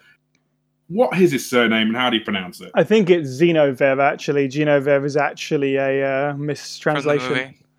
It's uh, it's one of those things where I think it might be like an Aeris and Aerith situation where they translated it wrong the first Ah. time, and since then they've uh, said no, it, it should have been this. Um, Hmm. But I'm not actually sure off the top of my head. Well, let's let's let's go ahead and go to YouTube for a second and look up Resident Evil 3 movie because Nikolai's in that movie. He is. Uh, Don't worry, we'll get there. We've, We've already- that movie, haven't we? He- we he, we have. We've seen him die. Oh die. yeah, he was in Apocalypse. Yeah. Yeah. Yeah. yeah, it's it's Xenovev, but uh, it's also uh, been uh, mistranslated from the Russian as Genovev as well. I, I don't know. Hmm. It's like, 'cause Regardless, it was. I think it was Genovev in um, Survivor. You know that one file. right. got? That's probably Yeah. yeah, yeah. We've been talking for like two minutes about About- Nikolai's last name right now. Yeah. it's, a, it's a point of contention. Well, okay. In that case, let's talk about the other villain. We've skirted around it long enough. I don't know if anyone has anything in particular to say about Nemesis. Uh, Mike, why don't we start with you? um, Nemesis is freaking terrifying. um like i said I the first time you see him he is literally impaling your friend and your choice is do you want to fight this guy or run away um it, it reminds me he reminds me a little bit of uh, of t00 or mr x from resident evil 2 um but a little more menacing because Mr. A- uh, Mr. X would appear at set points, whereas when you're walking around that police station, there's a couple points where Nemesis might just like come through a door at you um like uh that one stairwell that leads up to the second floor. Like i don't remember that he always appears there but i know he does sometimes. And uh, if i remember right i think he can also climb that stair or jump upstairs there as well. Um but to adam's point from earlier he's predictable. Like once you learn his patterns then he's he's not really a threat. Because of the dodge mechanic. Yeah, um, I think that's fairly accurate. There's always a moment sort of at the end part of the street section. I will always remember, obviously, once you start coming out of that area, he chases you from room to room, and you know it's going to happen if you keep playing the game. But it doesn't make it any less thrilling that um, he has his own theme music, and then suddenly it kicks up a notch when he enters the room. So you'll move over to the second screen of the room, you'll hear the door go, the music will kick in, and he's suddenly he's running towards you. Uh, yeah, so he always had like this thrillingness about him, where you're trying to you know, stay on your toes and keep away from him. Um, he, yeah, he is kind of like a expansion on the T Two Tyrant. I think it was once said that he is the T1000 to the T Two's T800. If you're making a Terminator sort of reference, that's kind of what they were going for. Um, the persistent feeling of being paranoid and that kind of thing. Um, they did a fairly good job with that. I still. It's one of those weird things where it's accepted, but I still think it's kind of weird that he can like wield a rocket launcher.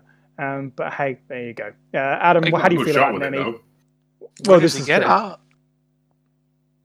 Nemesis. Um, I used to love Nemesis. Um, I really, definitely when I first played it, put me on the edge so much, and there was a lot of tension there. But coming back to it after remake, so much has gone out of it. Um, it's Mm, uh, it's given the new like and it's not it's not resident evil's fault you know it's it the constraints of the system but given the experience with remake and having Mr. X being able to follow you almost anywhere and being constant, literally constant in parts of the game made Nemesis feel a bit pillow fisted to me in retrospect. Sure. Um, I could walk out of a room and know he wouldn't be following me unless, um, you know, it was a specific room or two. Um, and it, it made it almost comical. Like he would be chasing me around and I would just walk through a door and then I would be safe. and I was kind of like laughing a little bit where I was like, oh, I just had to go through this door. I've fooled the nemesis, you know. So I, I it lost a lot of impact for me So you'd for- say it's beca- not because of scary remake. anymore at all, in all, my just opinion. because of Mr. X, yeah. Sorry, what was that, You, Steve? you're saying Mr. X completely is like overshadowed him at this point. I think so. Yeah, the experience that that provided um, was a lot more tense. I feel like than than Nemesis. And again, you know, it's system constraints. I completely understand it. One was released in 1999. You know, one was just released a year ago or two years, whatever it was now. Um, so Two Uh, years. Man, I don't even remember, bro. Time travel, time changes weird. when was it? It came out last year, right? no. It came out this, this, year, year. January. Dude, I don't. It feels like it was a long time. How ago long do you think we've some been doing this podcast? bro? Forever in my dreams every night. Um, well, anyway, yeah. Sorry, this year. If um, but yeah, like like I say, it's it's something that hasn't aged well. I feel Hmm. like um, That's fair enough. It, the the the Yeah. tension isn't there for me anymore. Um, but again, like it is what it is. It the tension was definitely there back in the day, so I'm not going to fault it for that.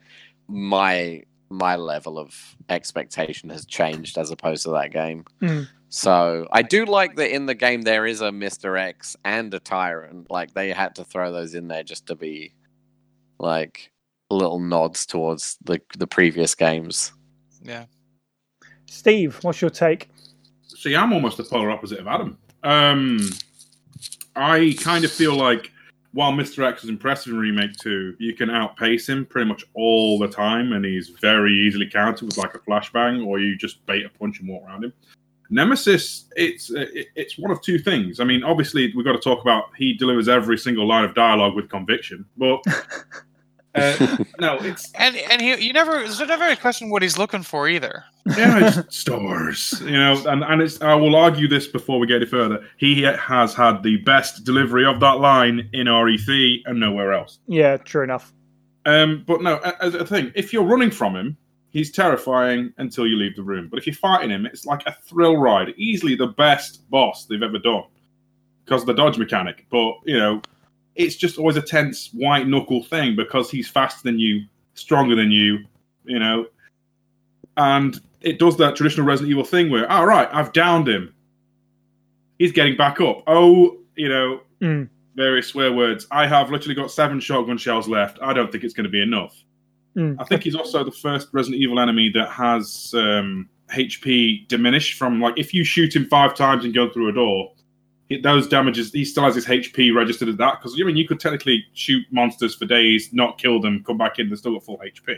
Oh, right, yeah. Yeah. Hmm. Um, but no, as, as a whole, I love him because he's an ever constant threat. I would argue scarier when he's off screen, when you know he's going to be showing up at some point.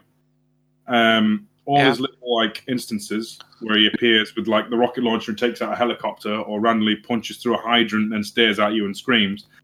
I love it. I, I, it's just like he looks ridiculous. I don't like his design at all, but the concept of him and the fact that he's unlike T double zero, Mr. X, he is stronger than you. He is faster than you, and he will outpace you if you try and run. You have to be careful. That Yeah. Um.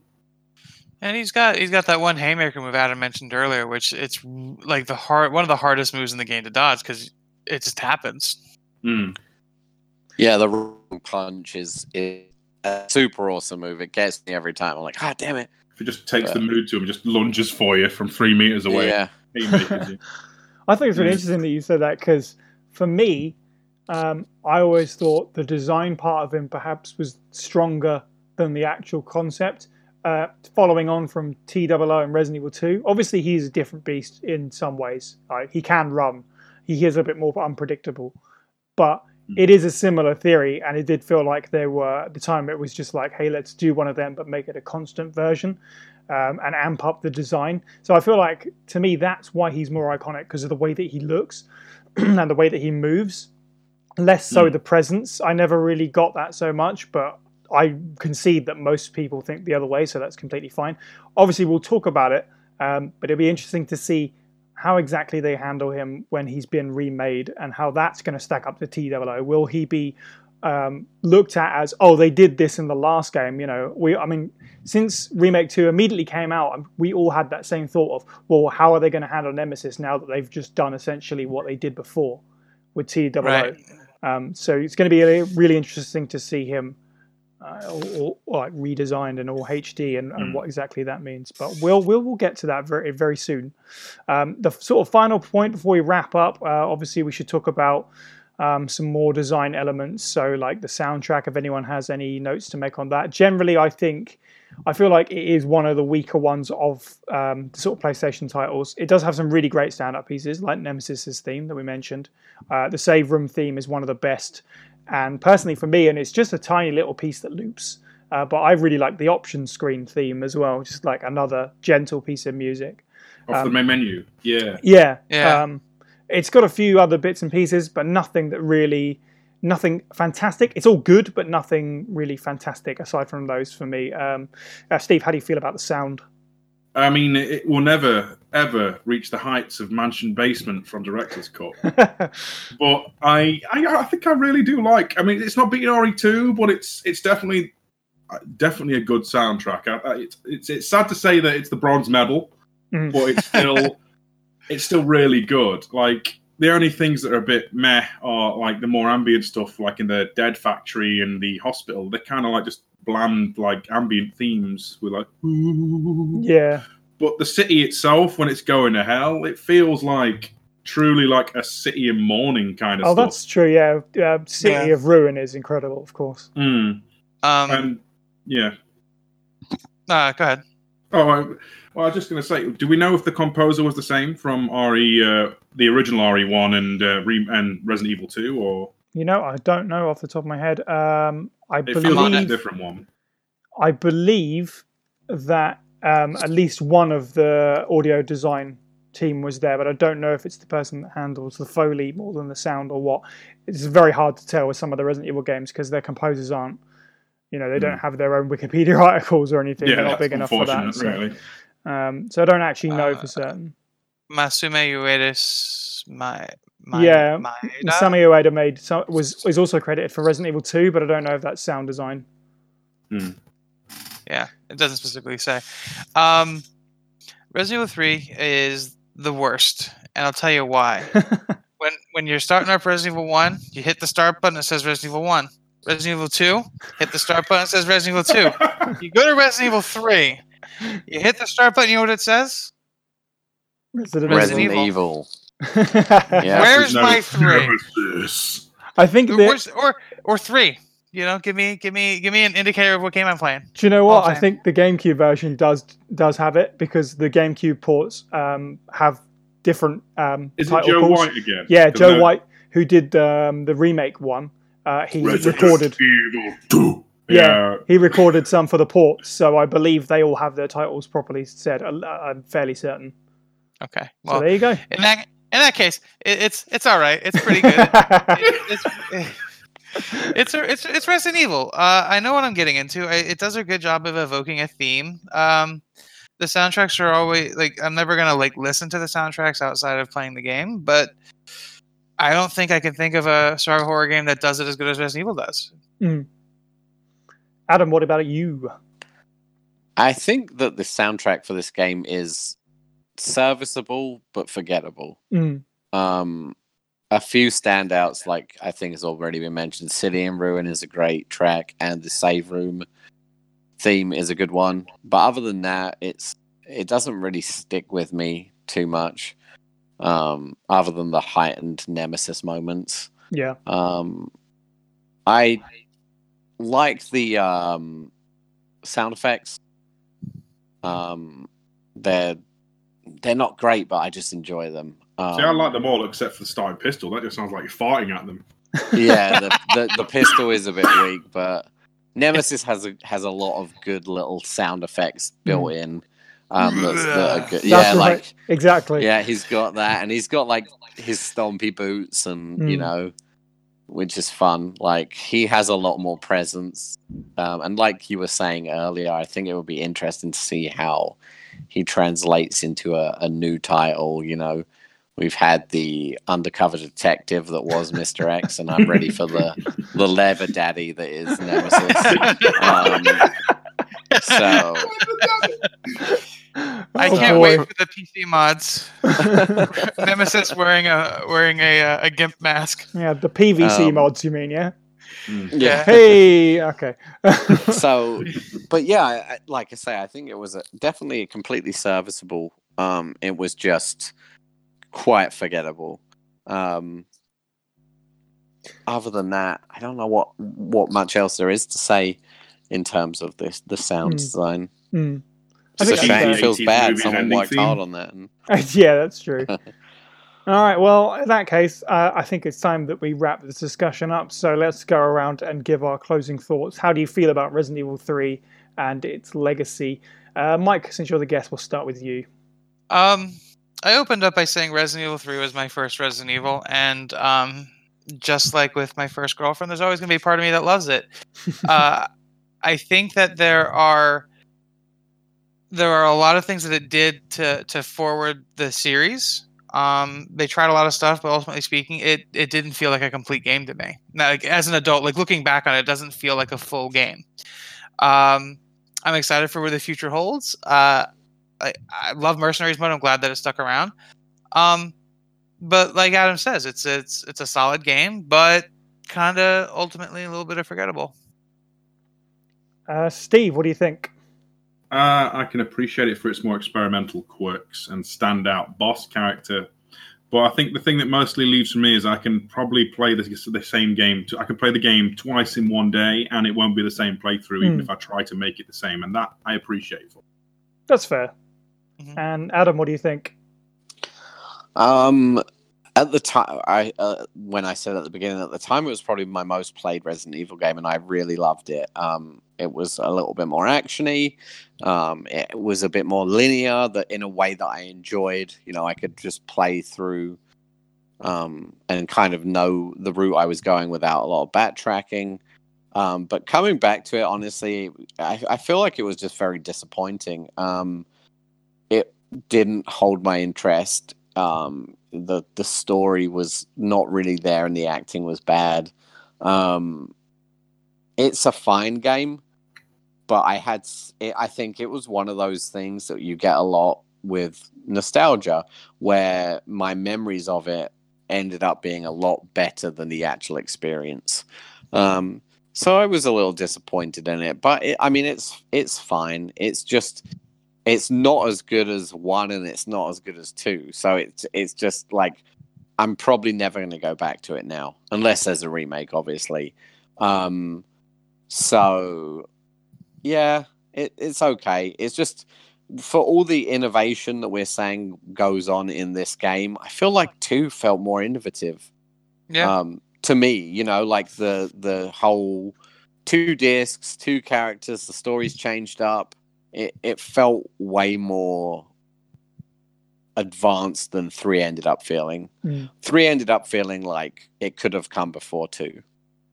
Um, yeah, I think that's fair. But I mean, again, you know, it's it's hindsight. At the time, I really enjoyed the game. It's an old game. I'm not going to take that away from it. For me, I think if I took all of the classic styled Resident Evil games, so one, the first remake, two, three, Code Veronica, and zero, um, if it wasn't for the fact that zero's gameplay is kind of a mess at times, Resident Evil 3 could be on the bottom. And that's not saying that I hate it or even dislike it. I just think all those other games are so, so, so solid that it, it does struggle to live up to a lot of them, um, especially now at the time, like I said, it was the game that I had the least time playing, I had the least experience with, so I don't really have the sort of nostalgia. And that's not me sort of defending my opinion and and and uh, sort of attacking anyone else that loves this game, saying it's nostalgia. That that's whatever. I just I can play it more now because I don't have that nostalgia, and I do enjoy playing it, but it definitely isn't anywhere near to the top for me. But I do really like all the all the stuff that makes it unique. The ammunition, like the gunpowder thing. Yeah, I always screw myself over with it. That's my own bad, but I really appreciate for that for what it is, and the stuff that it adds to the overall lore. Like it really did a good job of contributing to the major sort of universe of what was going on in Resident Evil at the time. Um, so that's why I look back fondly on it. Stuff like the UBCS and stuff like that that really came out of this that I love it for as well. So obviously the game has now 20 years old. So happy birthday, Resident Evil 3. And also, since I didn't mention it on the podcast yet, as we record today, happy birthday, Steve. Hey, Hey, happy Yeah, birthday! thank you very much. All right, and uh, we'll continue talking about Resident Evil 3 after this little break. The most intense.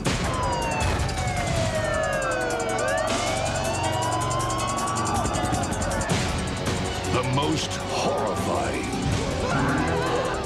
It's in your blood. Resident Evil 3 Nemesis.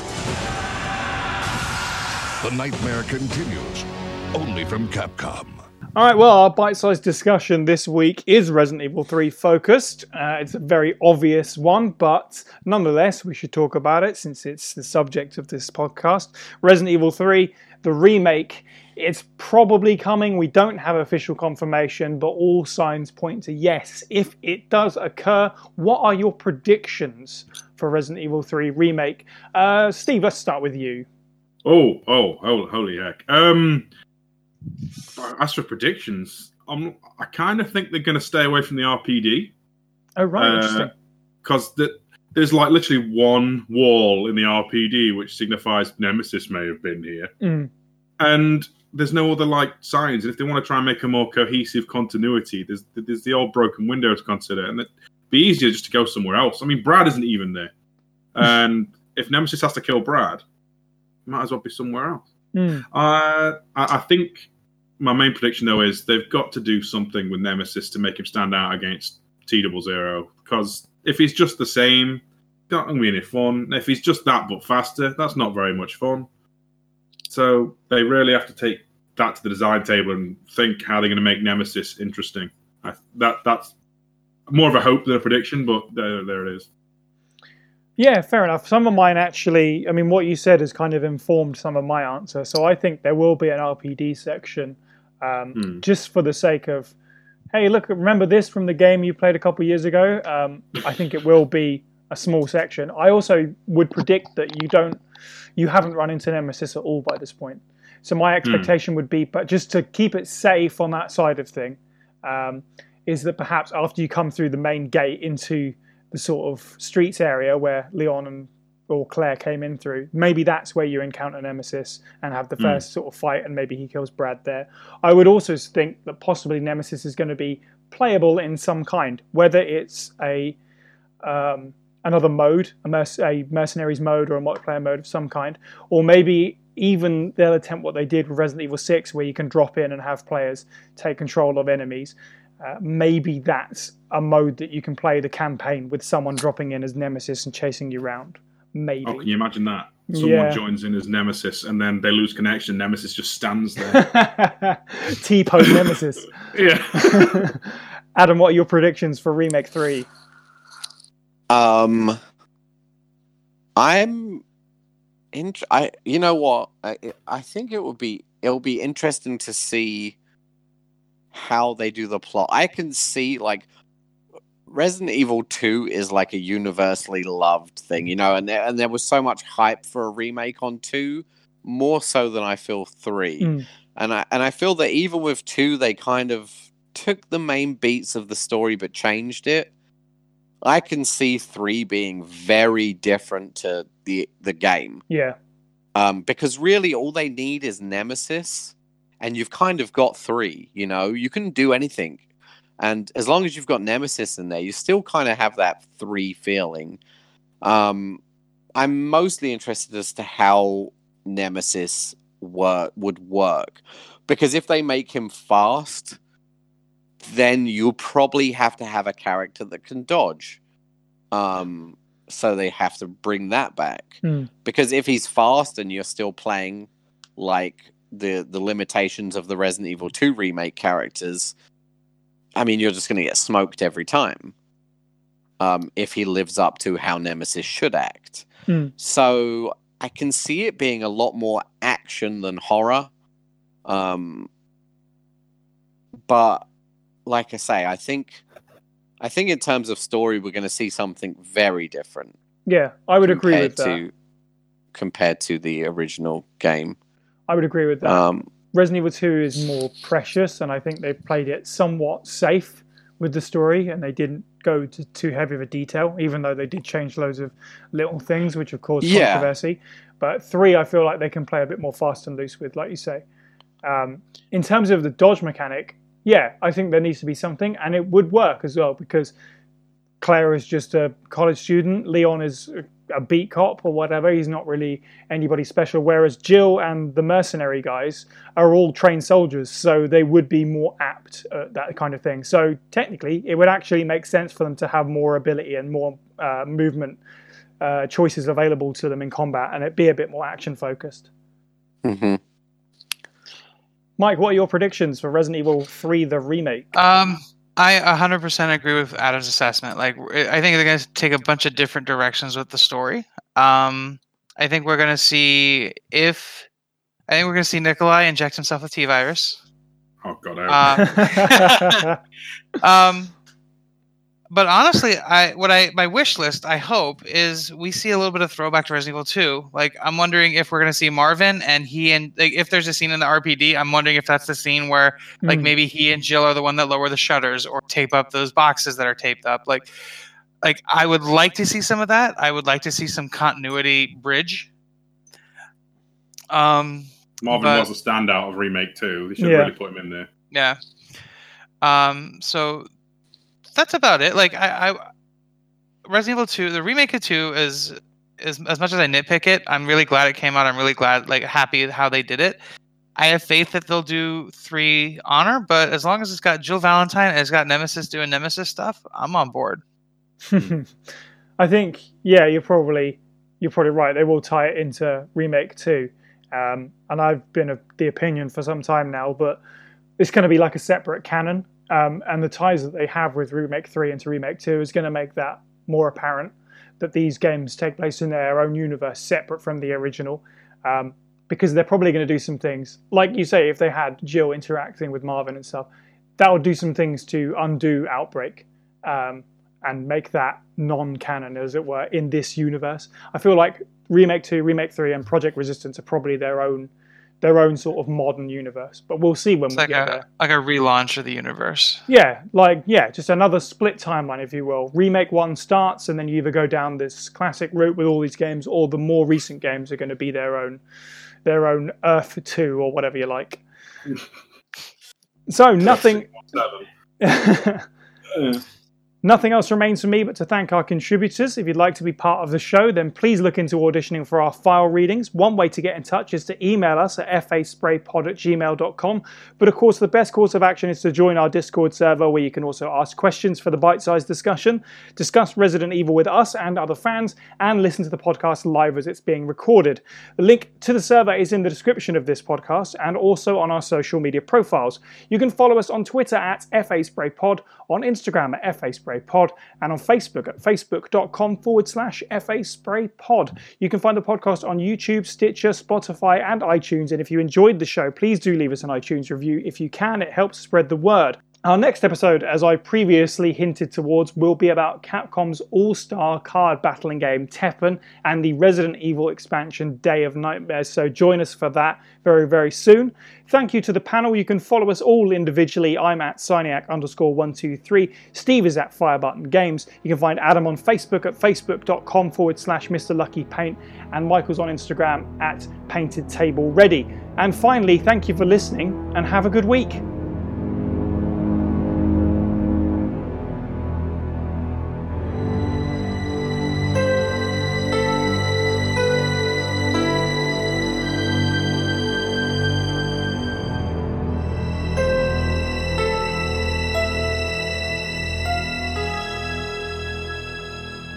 They were doing a multiplayer game, personally, I'd have gone the um, the Lost Planet route or something.